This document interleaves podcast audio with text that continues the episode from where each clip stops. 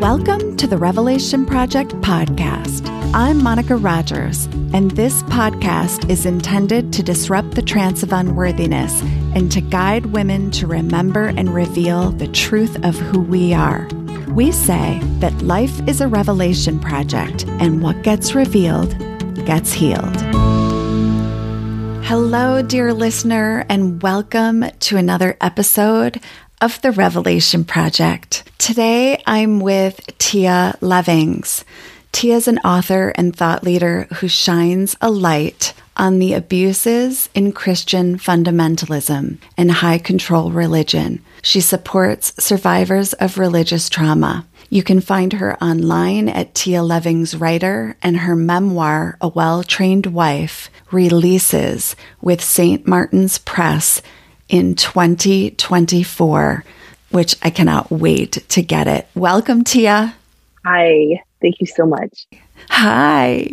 Oh my goodness. I know. I'm like, hi. it's so great to finally be with you because I stumbled across your work on Instagram as one does, and I became obsessed with listening to what you were talking about because while I did not grow up in Christian fundamentalism, I did grow up in what I would call a high control religion. And there are so many similarities. And I recently just got back from actually going to a funeral where I grew up. You know, of course, like my closest family, cousins, you know, are all deeply I would say, I want to say spiritual because they really are very spiritual and their faith kind of is very anchored to the Catholic Church.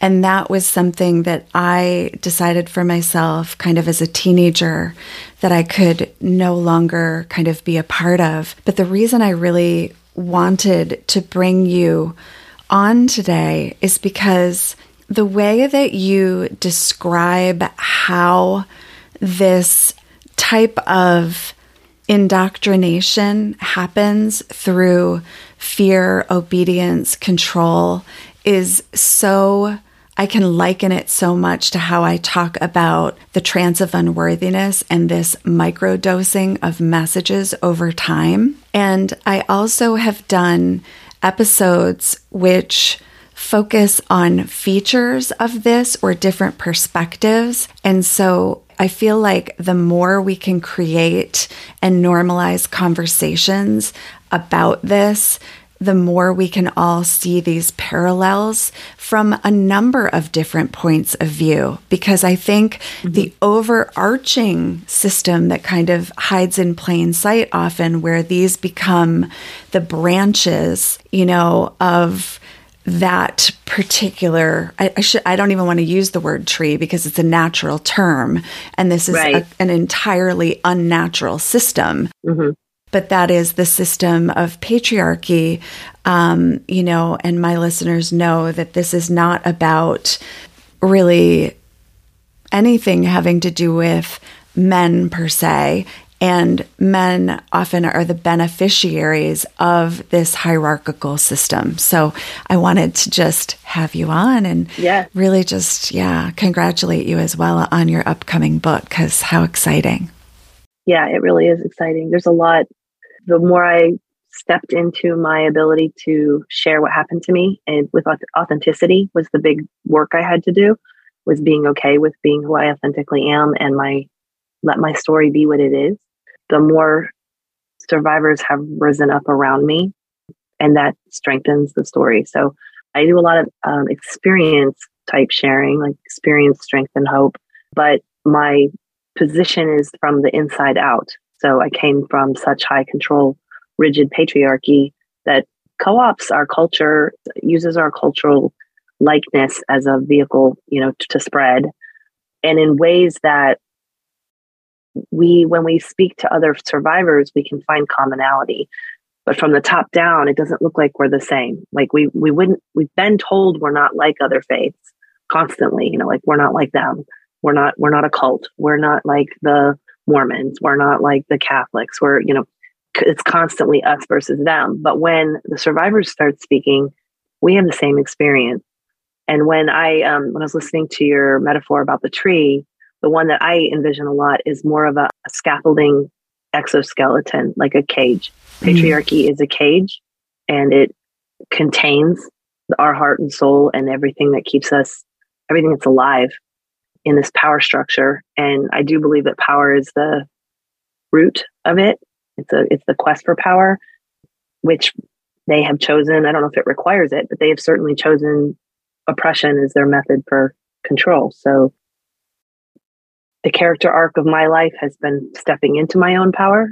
And that's what I'm excited to share in my book is the how I got in and out of Christian patriarchy. It was a visceral escape that not everyone experiences. My story is extreme in that regard. But the way that I got into it is very common and relatable. And the way I got out of it is very common and relatable. What happened in the middle is my uniqueness story, but the book ends, that's a sisterhood. Yeah. And actually, why don't we start there, Tia? Is just, you know, kind of like yeah. understanding the beginning, because mm-hmm. I think that is a very kind of, uh, there are different entry points. Mm-hmm but there's this kind of common thread about the beginning. Yeah. So when I tell the like high level nutshell condensed version of my story, I always ask listeners to have a little caveat that my first 10 years, I grew up on a farm in the woods and I had experiences with the divine and with liberal thought and and humanity that are outside of religion. And that core 10 year experience has been what I return to. So if you can like hold that off to the side, because where my story starts for high control purposes is when I was 10, we moved to Florida and joined a Southern Baptist megachurch, which was a mainstream evangelical church in America, very recognizable to anyone familiar with American Christianity. My pastor was the president of the Southern Baptist Convention.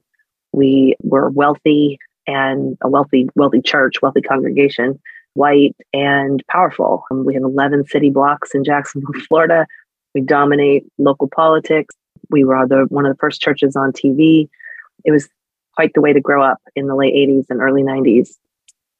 The familiar traumatic points that listeners might align with uh, purity culture, the teaching that, you know, I had one destiny and that was to be a wife and mother, don't really need education for that reason.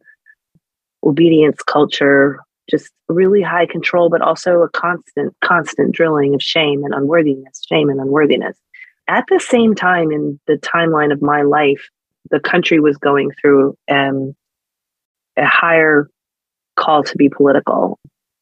And the arc kind of overlaps. So through the Reagan years and into the Bush years, into the war, and to the national Christian nationalism that was rising, that was happening on a on a national scale at the same time as it was in my church.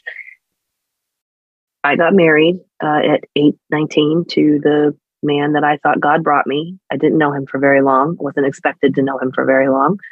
My job was to not have sex before I got married. So my job was to get married quickly. And uh, we weren't really compatible, we didn't spend any time trying to be compatible or investigating that and who I was marrying was somebody who had very little control of his emotions. He did struggle with mental illness and a personality disorder. And I would not find that out until after I was his wife. And I was in a culture where death was preferable to divorce. Like you just cannot get divorced under any circumstances. So there was domestic abuse from the beginning, and I didn't have language for it or an outlet. I had to learn how to support him and to make myself less abusable so that we could stay together for life. He was a theology buff and loved to study God's word. So he felt drawn to Reformed theology, which was also rising in evangelicism in the mid to late 90s, early 2000s. And so we moved from the Southern Baptist Church to a Reformed Baptist Church to a Presbyterian PCA to a Reformed or to a Covenant, I'm sorry, Covenant Reformed Presbyterian Church, which is a separate denomination headed by a man named Doug Wilson in Idaho. That was a high control cult, like formal covenant membership, formal excommunication, and full shunning when you leave. Which I was fully excommunicated and formally shunned. And it was a spanking cult. It was life discipline, which is not something that many people talk about, but I'm going to because it's the um, it's the extreme conclusion of obedience culture in these in these circles.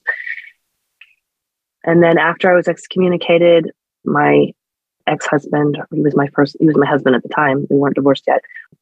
Flipped a mental switch and went into more darkness than I can fathom a human being going into.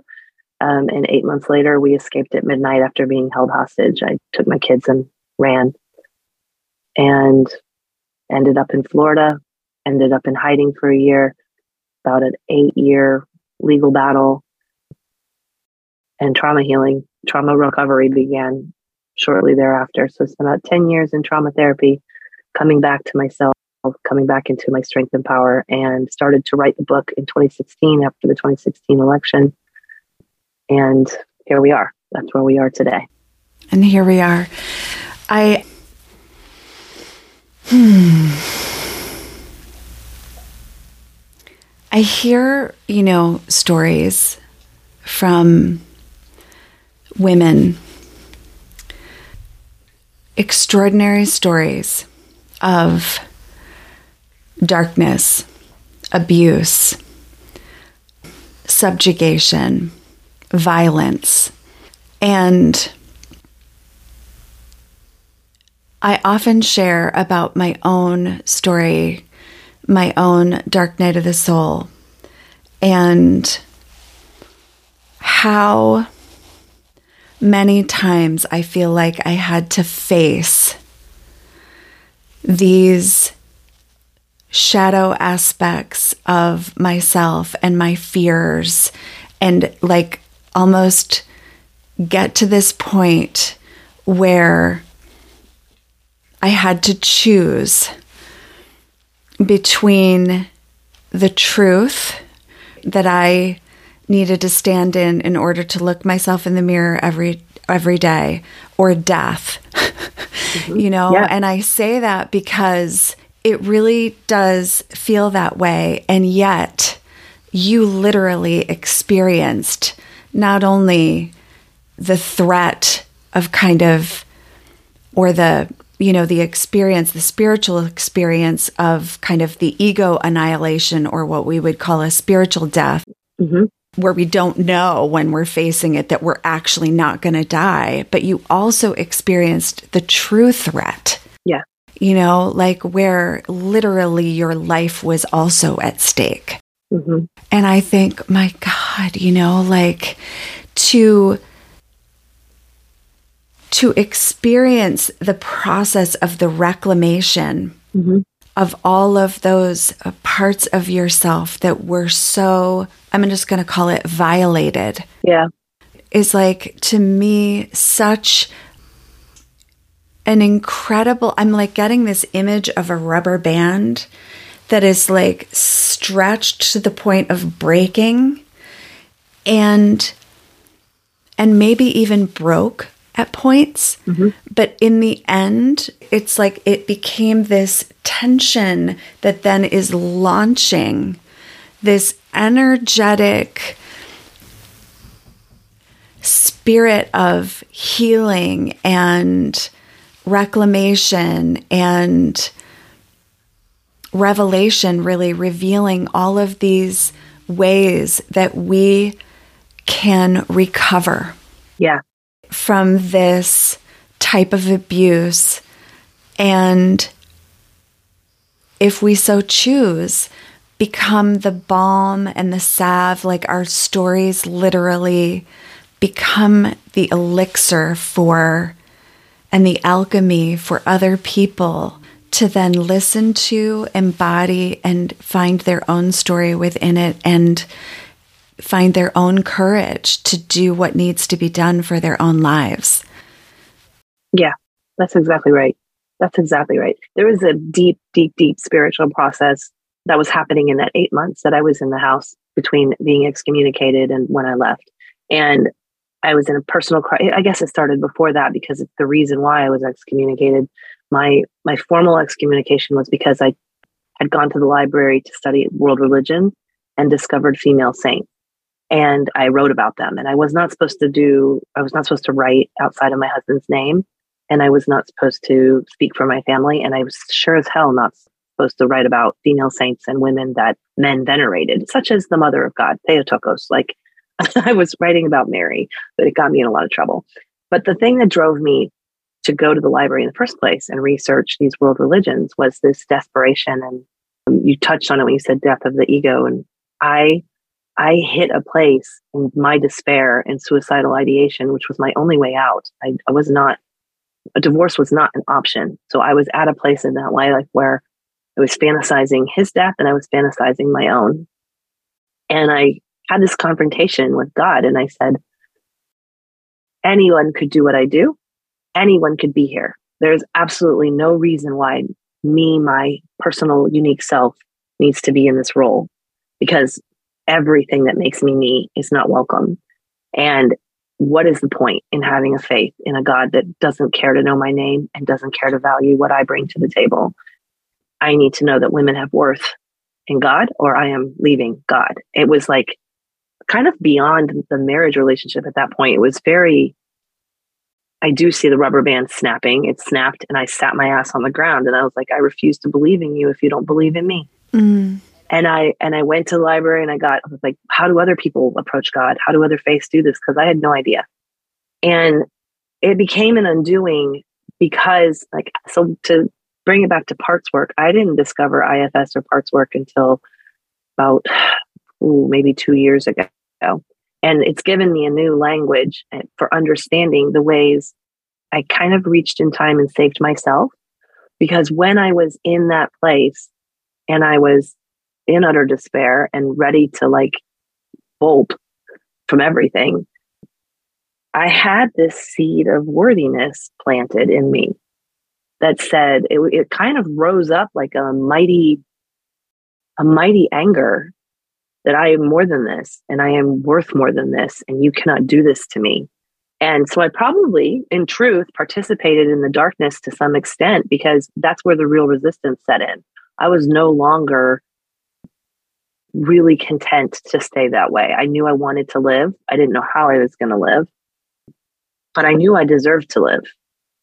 And that subtle shift of deserving to live is what fueled everything the escape, the ongoing recovery, all the way through to the reason why I speak today. Like, I know that I, my story is my power. I lived it for a reason, and that reason is to help other people break free from their own bondage and stories. Like, they need to understand what's going on behind closed doors, and I'm somebody who can tell them. Tia, I want to get I want to get curious about something that you said, mm-hmm. which is you you said this seed of worthiness had kind of rose up in you as this mighty anger and you you used the words and I participated in the darkness. Help me understand what you mean by that. I participated in the darkness. Yeah, um even as I said it I was like I'm going to have to unpack that a little. I think it was the first time in at least a decade that I presented any kind of conflict. Mm.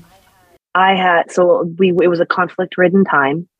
My husband was seeing demons in the walls. He was driven by addiction that I didn't understand. He badly needed mental health services, and we were denied that because everything in our tradition told us this was spiritual warfare. We weren't allowed to use medication. It was very hard for us to step away from that. And I had gone along with it, complied, and been fully suppressed for 10 years. Mm-hmm. But when that seed was planted, I started my career. I started charge like I had a blogging business and a well trafficked website at that time, 60, 60 to 80,000 hits a day on this living deliberately homesteading website.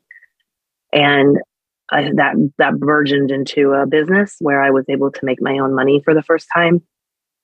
And I was becoming more assertive in ways that resisted it. It like participated in the darkness to, because it created resistance. It was not content to allow a battle began. It was not content to let the darkness swallow us, and I would refuse to allow it. So, because there was this contrast of me rising up against the darkness, that's what I mean when I say I participated in it, is that I started to battle. Yeah, yeah. Okay, I love that because because there's kind of a lot of, I will just call it taboo around mm-hmm. the darkness. And yet, as you start kind of venturing into the divine feminine or the sacred feminine, you actually become really familiar with kind of this dark void as the creation place, as the necessary place where our intolerance actually becomes our ally. Mm-hmm.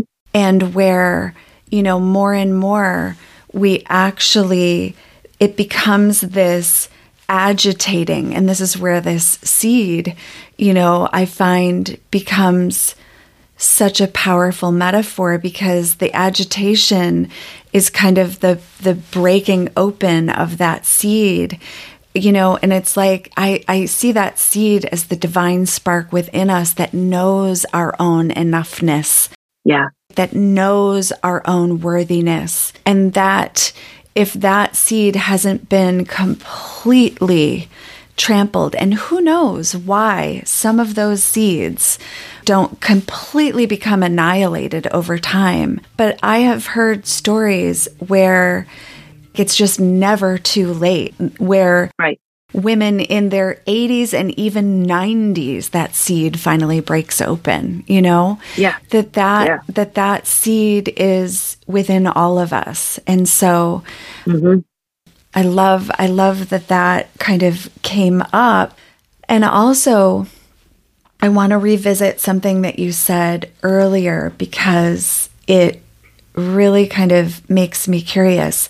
That first 10 years of your life when you were on the farm, mm-hmm. when you, because that's also where I picture you. You said, I had I knew about the divine then, but of course, not from a biblical or a church perspective I'm making up, more from a natural world. And I was wondering if you could say more about that and also about what was it that caused your parents or your family to then join a church? Was there like a catalyst for that? Yeah, yeah. So my family was more like culturally religious. My my father was raised Catholic, but they weren't really practicing by the time he was an adult. And he met my mom, who was I don't know some Church of Christ or Church of God or some some Protestant brand in the Midwest, and she was serious about her faith, but it was in a some of this might have been the 80s culture it was just by definition a little feral in the 80s. Mm-hmm. Like they were hardworking farm people. They were working on their businesses. We went to church sometimes. It was definitely part of our lives, but it was not in any kind of consumptive way. There were strains of it here and there because I was exposed to hell teachings when I was four or five that I deeply internalized hell trauma. And I got saved, quote, got saved in Sunday school when I was five. So it, it, was there, it was present, but I was on an average Sunday, it was just as likely to get taken out for breakfast for eggs Benedict as I was for Sunday school. It was like, could go either way. and I always go either know, way. I knew, I, yeah. I knew which ones I liked, you know. But my mom sang in the choir. Music was always really important to her, leadership and being involved and having that as like part of our lives was important. So the thing that's true also of my childhood, so that's 80 acres that I grew up on. And it was more than my parents could handle. They were young parents. They got in a little over their heads. They had two little girls. And I have always been free spirited and wandering. I have a lot of exploration I do around my tendency to wander because my therapist suggests I like the welcome home. That's why I wander, which I'm still unpacking. But it's true that I spent a lot of my childhood wandering and I would go off, disappear in the woods, explore the fields, very, very young child three, four years old out in the swamp, you know, search parties finding me kind of a thing. And I don't think my parents were intentionally not supervising us, but they were busy and they were also were not supervising us. I mean, it's true. It's it's hard for me to say it and accept it because it was also just so much of our family culture that, you know, I knew to be in by the time that the light was on, you know, yeah. kind of a thing. Yeah. I think a lot of us share that actually. Yeah, I think it's a time period that we don't we're just not familiar with anymore. We would never do it now, but it was definitely true for a lot of Gen Xers. we were, sure was. We were wanderers. Mm-hmm. Yeah, yeah. So there's this feral aspect of it that I'm so deeply thankful for because that time to walk and explore and wonder and wander on my own has been formative and it's been the comfort of my life. It's where I turn to still today when I need to get real with myself and hear myself think. But I had very profound experience on the that acreage. There was a grove of birch and aspen trees. And I don't know, I, you're from the Midwest, so you must be familiar with how they turn gold. Mm-hmm. It's not like any other fall tree. Mm-mm. And they also are connected underground by a micro, I can't say it right, uh, network. Mm-hmm. I know I botched that word. Somebody's going to get it right. but basically, they're intertwined and there's one organism underground. And I've done a lot of research into these trees. They they also can be hospitable welcoming to beings that come into their midst. They can also detect threats and they share and communicate that information if this is friend or foe in their root network. And I always get chills when I tell this story. So I was about seven years old and I was about four pastures away from the house, which is, you know, like half a mile, maybe uh, three quarters of a mile kind of far for a seven year old to be out in the woods alone. But there's this circular grove of aspen trees, and it's in September.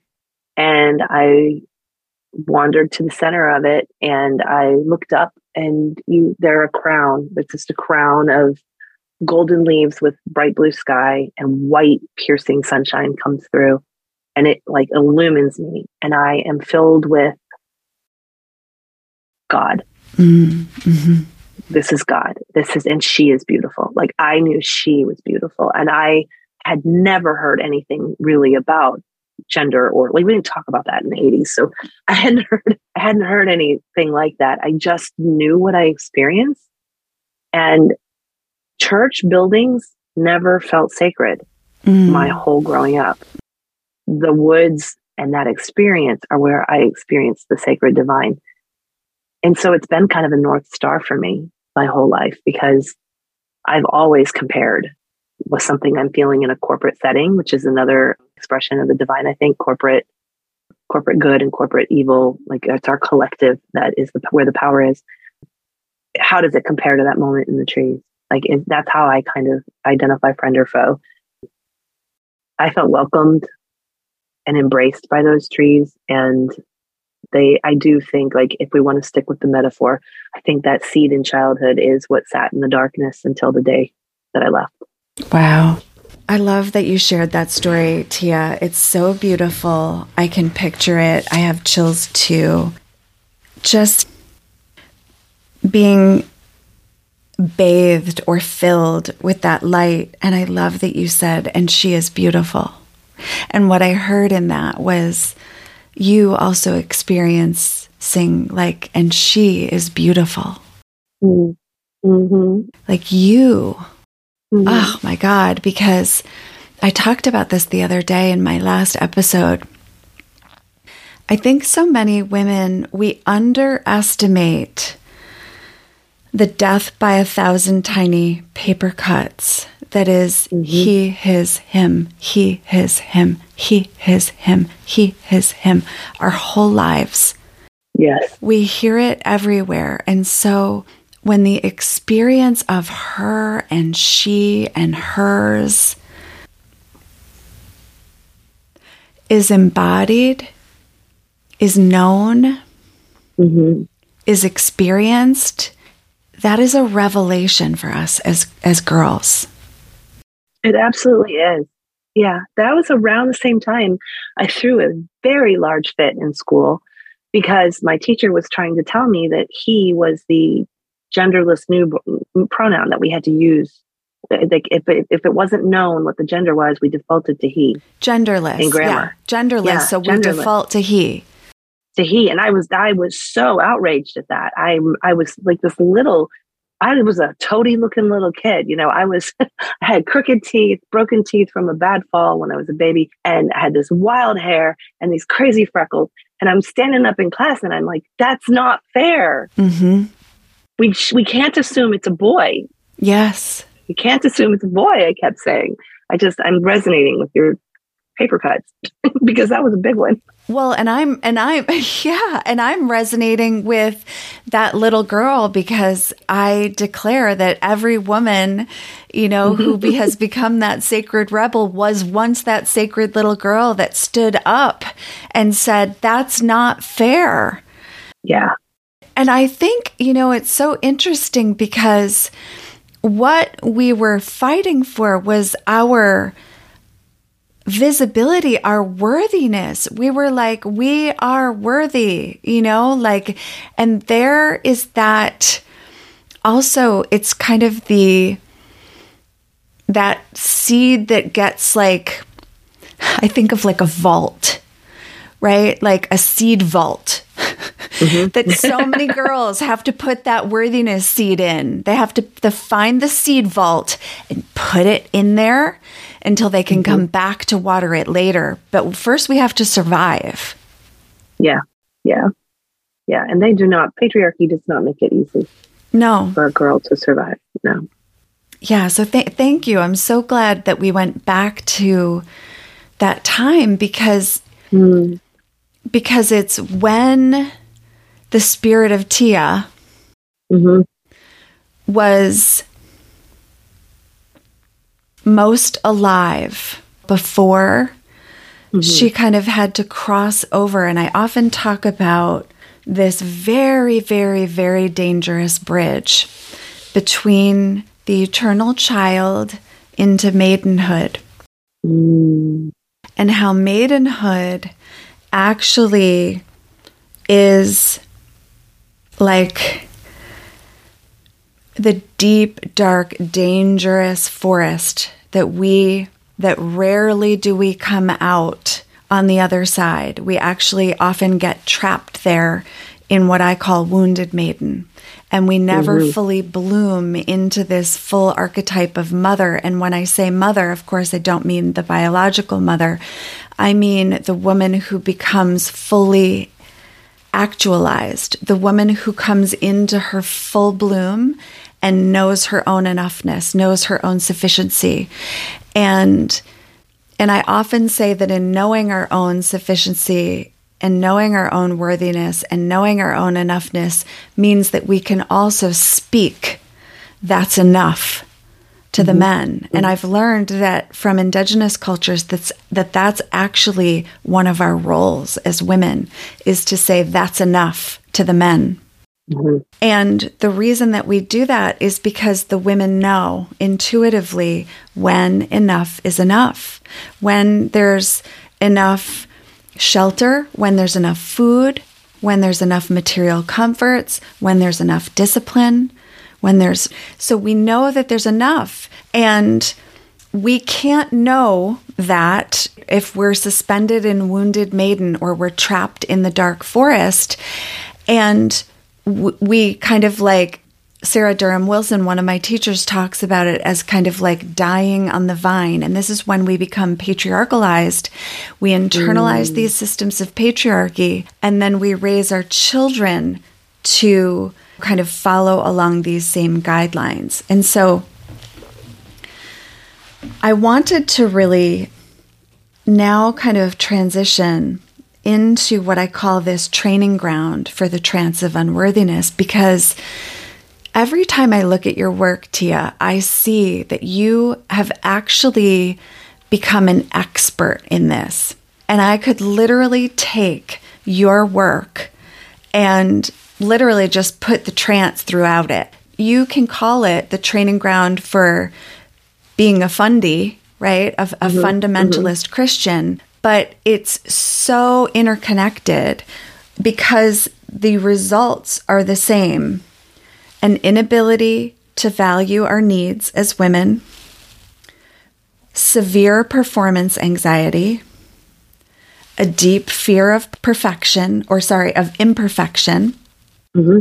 paralysis in saying no, self subjugation and assumed gender inequality and living in a constant trauma response.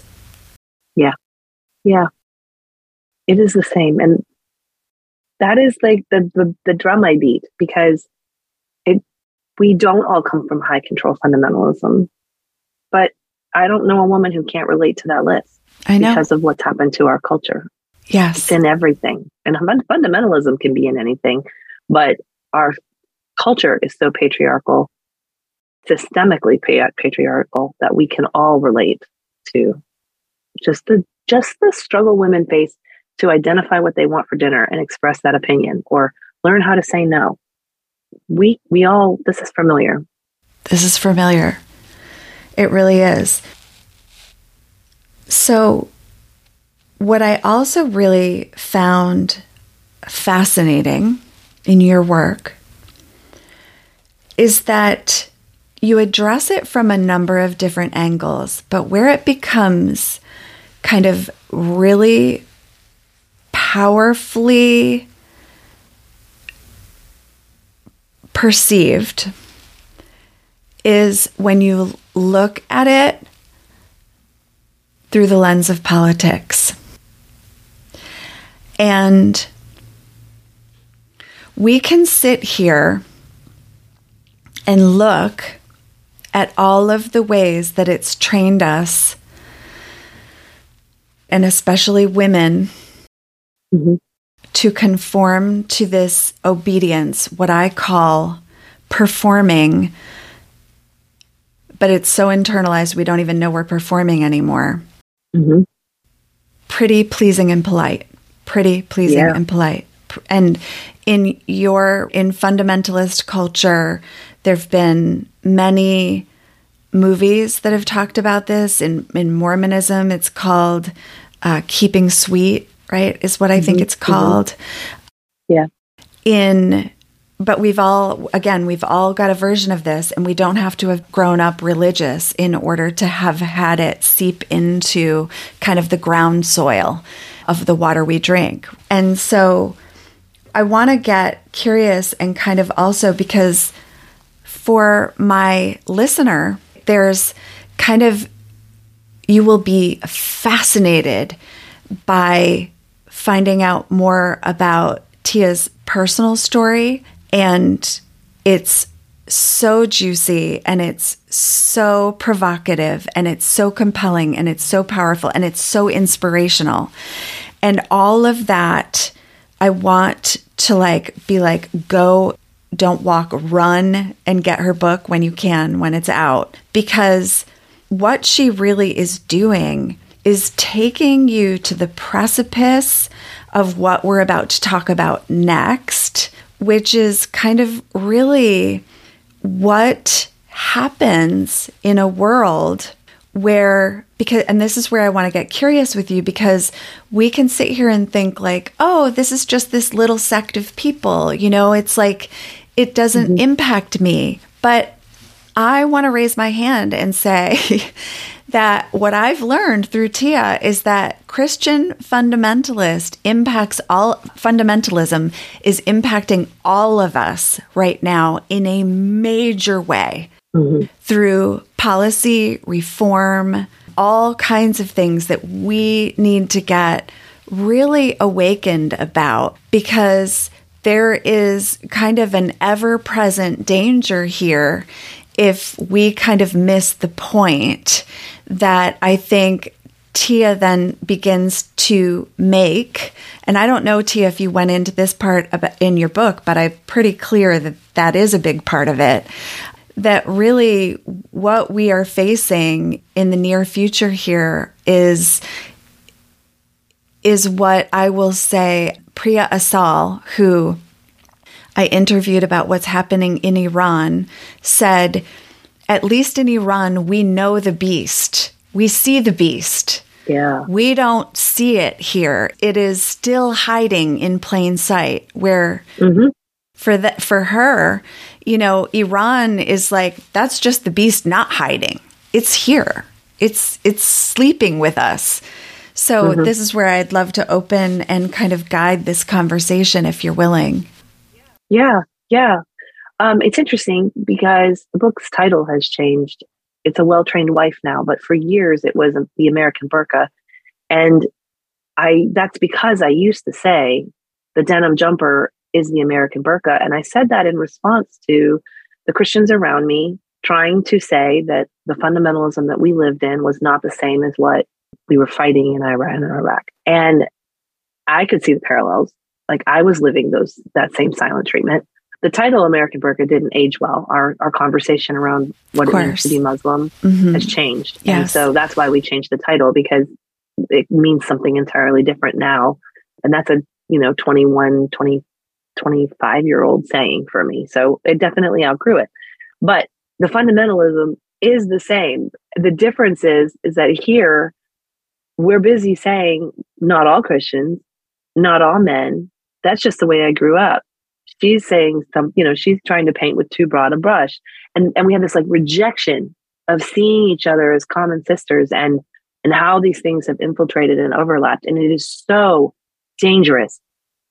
When I at the beginning of the interview, when I talked about how the politics had been strategic and it mirrors my timeline, that's a key and critical point. Back in the early 80s, very high, very strategic evangelical conservatives banded together in a power grab. And they did it in a strategic way. And they have their followers meet in the same building every Sunday. They knew they could go through the churches. These are men like Jerry Falwell and Tim LaHaye and uh, God, Ronald Reagan and the biggies, the biggies from the 80s,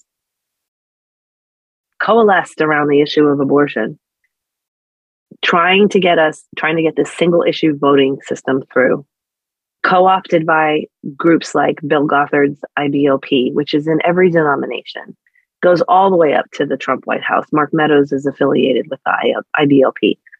This silent infrastructure has influenced culture and been content to take the long game. So they they knew in the 80s this was going to take a while. They had to they had to like first coalesce this whole big voting base around the pro life movement. They had to create the pro life movement. They had to swap their position because they used to support pro choice. So they had to flip it and then they had to coalesce it and they had to streamline it and then they had to add these wars and get us to where we are today. And the reason why I rose up in 2016 when I was like, I can't sit on my story, I have to share it. Because I was in those congregations where we're sharing strategy on how to take away religious freedom, how to institute dominion theology. Dominion theology is the theology that teaches that Christians have a biblical mandate from God to take over the world. They will do that by protecting their own religious freedom in our government. And once they have it, they will take away religious freedom for everyone else. We see that happening right now because Christians are enjoying freedoms in schools that atheists don't enjoy and other faiths do not enjoy.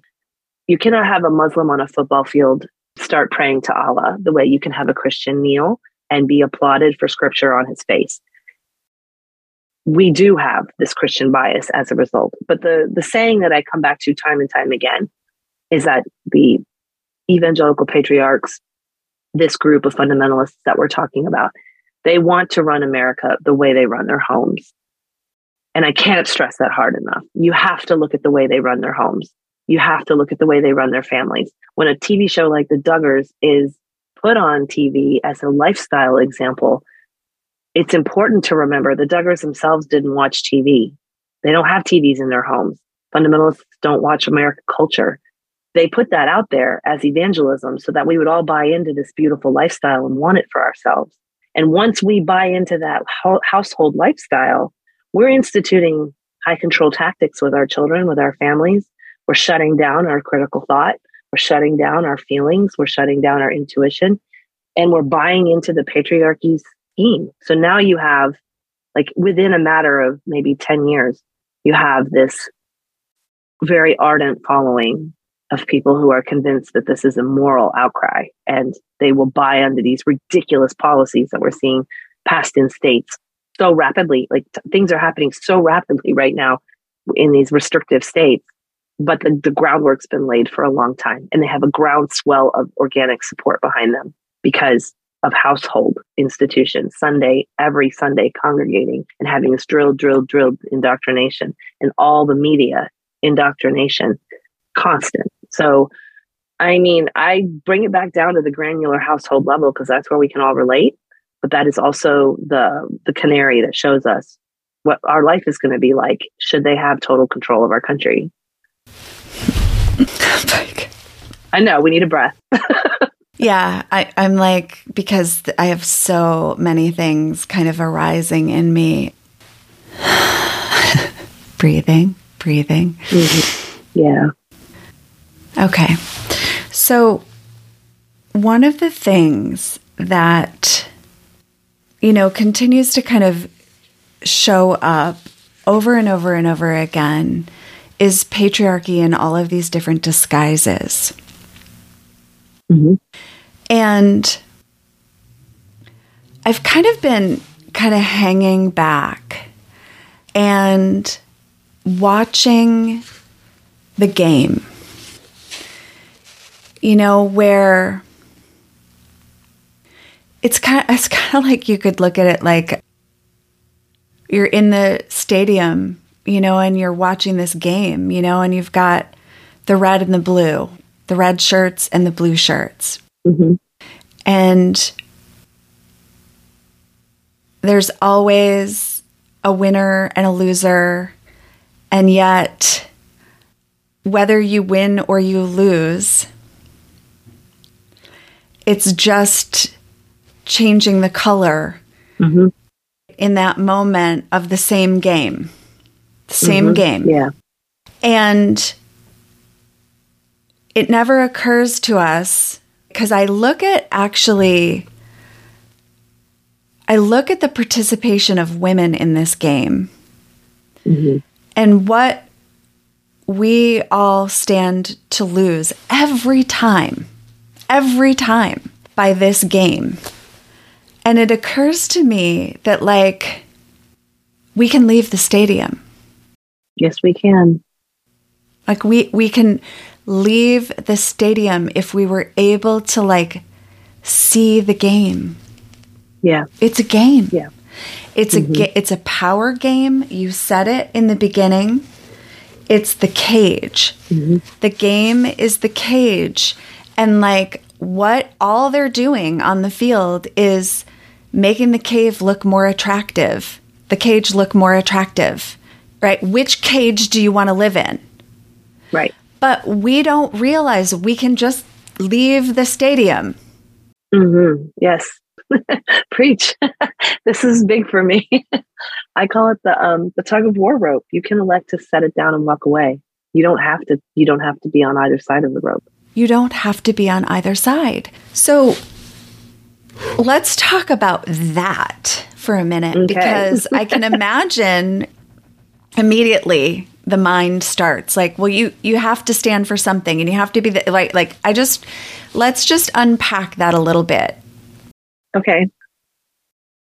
So I do this in a very physical visceral way.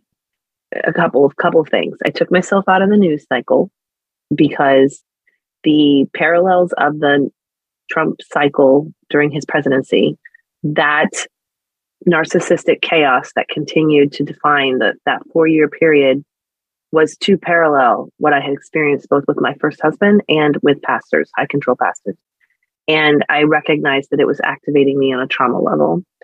So I have a new rebellion and I do it in a couple of different ways. One is to step a foot outside and sit back and say, Oh, I refuse to engage. You have constant distraction techniques that keep me in a constant trauma response, response and I choose not to, to engage.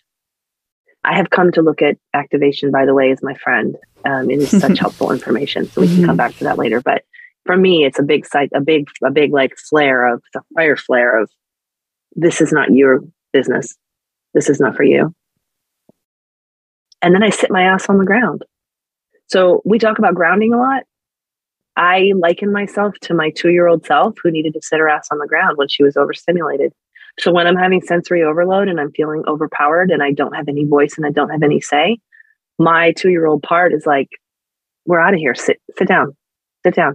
And I used to do that a lot as a kid. I used to go dead weight and I used to sit down so I could regroup and hear myself and feel myself. And somewhere, you know, in life, I stopped doing that and I started playing the role and I felt forced to, compelled to, you know, participate. But my biggest rebellion now is just just to sit down. If I'm if I'm just even need a minute, I will sit down. If I wasn't in a chair right now, I would probably be sitting on the floor just to make sure I stay grounded through this conversation because there's just so many things coming at us all of the time. And I personally ran the highest risk of becoming a female patriarch. The, the, the females that propagate the patriarchy are the ones who've succumbed to the cage. And I was hairline close to that. I did become that to some extent for my children through certain years. And I did have to learn how to step away from it and disengage and value my motherhood first and foremost. So I guess my body probably has a memory of how to do that. There's like a, a neuro pathway that I can follow and I can say, this is not my business. And I choose not to participate. There's a scene in Dead Poet Society, um, a movie from the 80s where he's doing the poetry exercise and they're marching around a courtyard and they're and they're screaming things and he's urging them to be individuals. And then there's one guy who's standing off and he's refusing to participate. And he exemplifies the whole point of the exercise. We don't have to engage. And sometimes that's our best rebellion. That's our strongest rebellion. I think when it comes to terms of patriarchal control it is the most powerful weapon we have. We can scream we can yell we can vocalize we can do all of that choosing not to play their game is the ultimate weapon. Right, because I can hear now. Well, if women's voices aren't al- aren't part of policy, and we need to fight to sit at every table, and blah blah blah, and it's like, uh, and there's other things that we can be doing. Mm-hmm. Yeah, exactly, exactly. And it's it's like my point a lot of times too is that they're going to do what they're going to do anyway because it's all just a game. Mm-hmm. It's a game of control. And so, and women never win in it, no matter what. Exactly. No matter what. And so it's like, when are we going to see and actually come together in sisterhood to exert the power we have always had, which is not power over. Right, right. It's not power over. It's a different kind of power. And it is the yeah. power of enoughness. It is the power of that's enough. We will not play your game anymore. I see it as a lateral embrace, but also as a barrier, as a as a line. It's it isn't it isn't a power structure, it isn't a hierarchy. It's round. It's round. And it's resourceful. Mm-hmm. And it's yeah. an endless well of well being where all is deeply well. Mm-hmm. I see women formulating this circle, right, together. And it's really, I see it happening. I see it starting to happen. I do. Mm-hmm. So, you know, I wonder, Tia, we have a few minutes left here, and I, I want to, you know, make sure that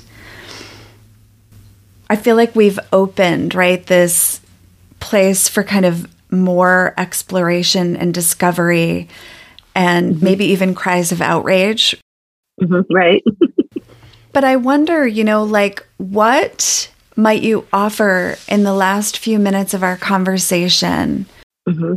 to my listener who might be confused by what we're saying and or maybe places to point her or him yeah so I like to bring it down to some practical steps and to also give a a curiosity driven method for connection when it, something feels maybe you're feeling like an inkling of familiarity in your body like something i have said is resonating but you don't you're not even close to language for it. And something in your childhood or your background feels like it could have been part of the strategic patriarchy but you don't even know where to start I always point to survivors. Listen to people who've actually experienced the thing and see where you feel familiar with them. We have so much like system evangelism around us all the time telling us what's the truth and what's right and what is the best way of doing something, giving my attention more to the people who've experienced that and asking who benefited from it has been more powerful.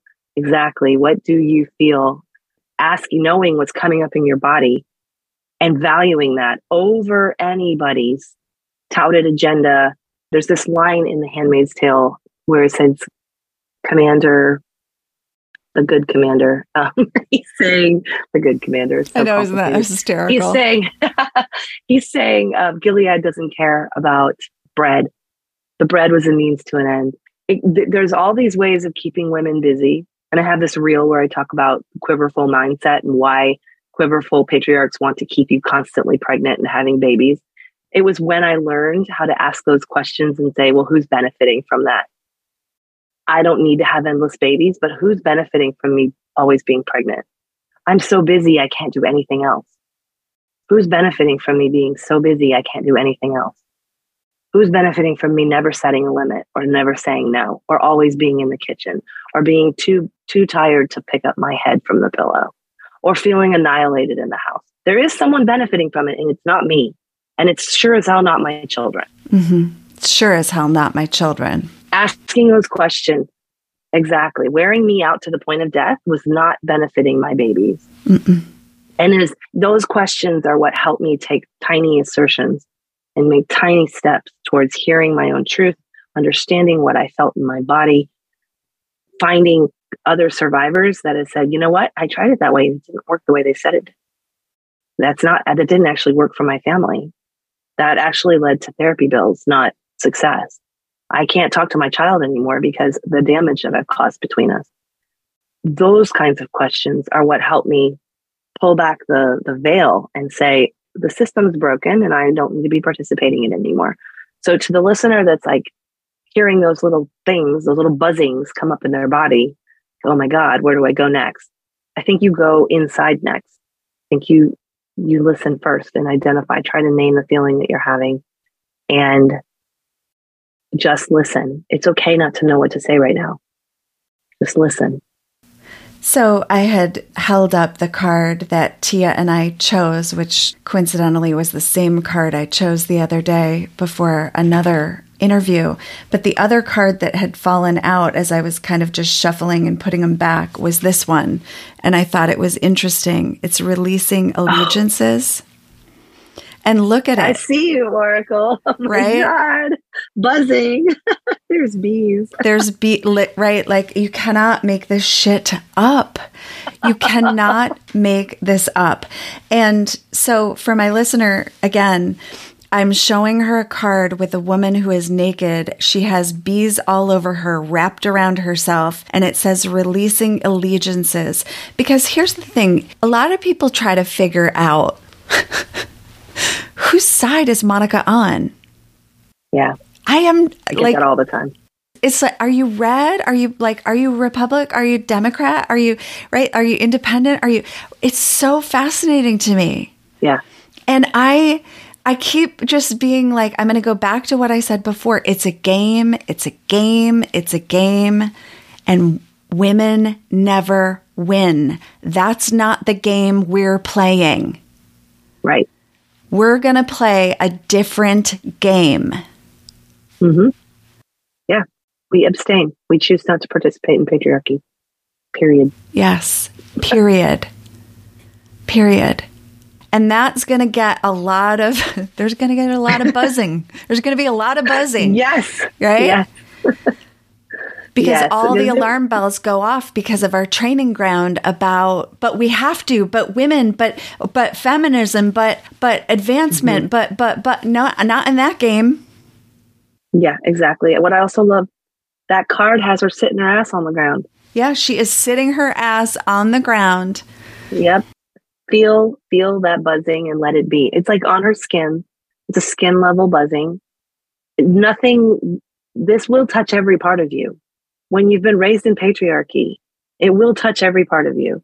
And this one is here it's saying, What do you feel? And here's the duality mm it's the apple or the orange. And she's, I don't know if this is the moon or the earth, but she's looking at it And I say she's got patriarchy around her neck. hmm That's the tie. I say, right in this card, this other card, and I'll I'll put these She's cards. braless though, and that pick that pisses patriarchy off. Right. But they cannot handle and it when a it's woman takes it's loose, right? It's loosened. The, Yeah. the tie is loosened because I think what she's saying is, what does this world need? This world of duality need from me as I feel, as I drop into my feeling, and that's all we can know as women is based on that Yeah. is based on the reconnection to what we feel. And actually, it's the opposite of everything we were taught about our feelings being frivolous and unreliable. That is the place to return to. There is a lot there, and there is a lot of wisdom there, and our bodies are trying to show us the way. Yeah. It's also I caught it right at the end. Interesting she's juggling fruit because that's how you know if a system is working or not and if Mm, it's for you or not. You look at the fruit. That's by their own words. Christianity and patriarchy tells you to the Bible says you will know them by their fruit. That's using biblical wisdom to say, okay, let me see what you produce. And she's juggling it and she's looking away and she's like, I don't know, just caught it right at the end. that's but I say it all the time. Look at the fruit. Look at the fruit. Look at the fruit. My gosh, Tia. Okay, so my final question is there anything that I haven't asked that you wish I had? Mm, question wise, no. I'm grateful that you didn't ask me anything about my current faith or current faith tradition. I do tell people I'm spiritually private now because I want to encourage women to own their own personal path. And I do get that question all the time. People want to know where I stand with Christianity and Jesus. And having a firm, rigid answer for that question was what got me into fundamentalism in the first place. I very much wanted to be right and say the right thing and align with the right people. So I'm glad that I mean I just brought it up, but the the point is I would encourage each woman to own their own place in the journey and not feel like they have to fit within a box because that is participating in cage culture. And um, I just am grateful for this opportunity to expand the conversation a little. We, a lot of times, these conversations spend a lot of time into what happened to me and drawing a contrast between what happened to me and everyone else. And this space allowed us to open that to a wider commonality. And I appreciate that so much. Mm. Yeah, it's been, I mean, I feel like I could talk to you forever. And, you know, there's so much more that I want to ask, of course, but that just gives me an opportunity to invite you to come on again. Yes, yes. My my books pre-orders will be available in the fall. So we're still a ways out because summer of 24 is still a way out. So I would love to come back anytime when there's, you know, more to talk about. The the Amazon documentary will have aired by that time. I'm in the Amazon expose of, of the Institute of Basic Life Principles coming out this summer. So a follow-up follow-up podcast would be fun. There'll always be more to talk about. It sure would be. Oh my gosh. Well, you are such a, a pleasure. You're such an inspiration. I, um, you know, the minute I met you, I was like, oh my gosh, I just love you. I love you. I love That following was a fun you. magnet. Right? That was- day felt like, oh my God, thank you, universe. yeah, it was amazing. Yeah. And I really encourage my listener to really go and follow Tia on Instagram, Tia Levings Writer. And of course, I will put all of Tia's links in the show notes as well as the imagery for the for the two cards really that chose us today. And until next time, more to be revealed. We hope you enjoyed this episode. For more information, please visit us at jointherevelation.com and be sure to download our free gift, subscribe to our mailing list, or leave us a review on iTunes. We thank you for your generous listening. And as always, more to be revealed.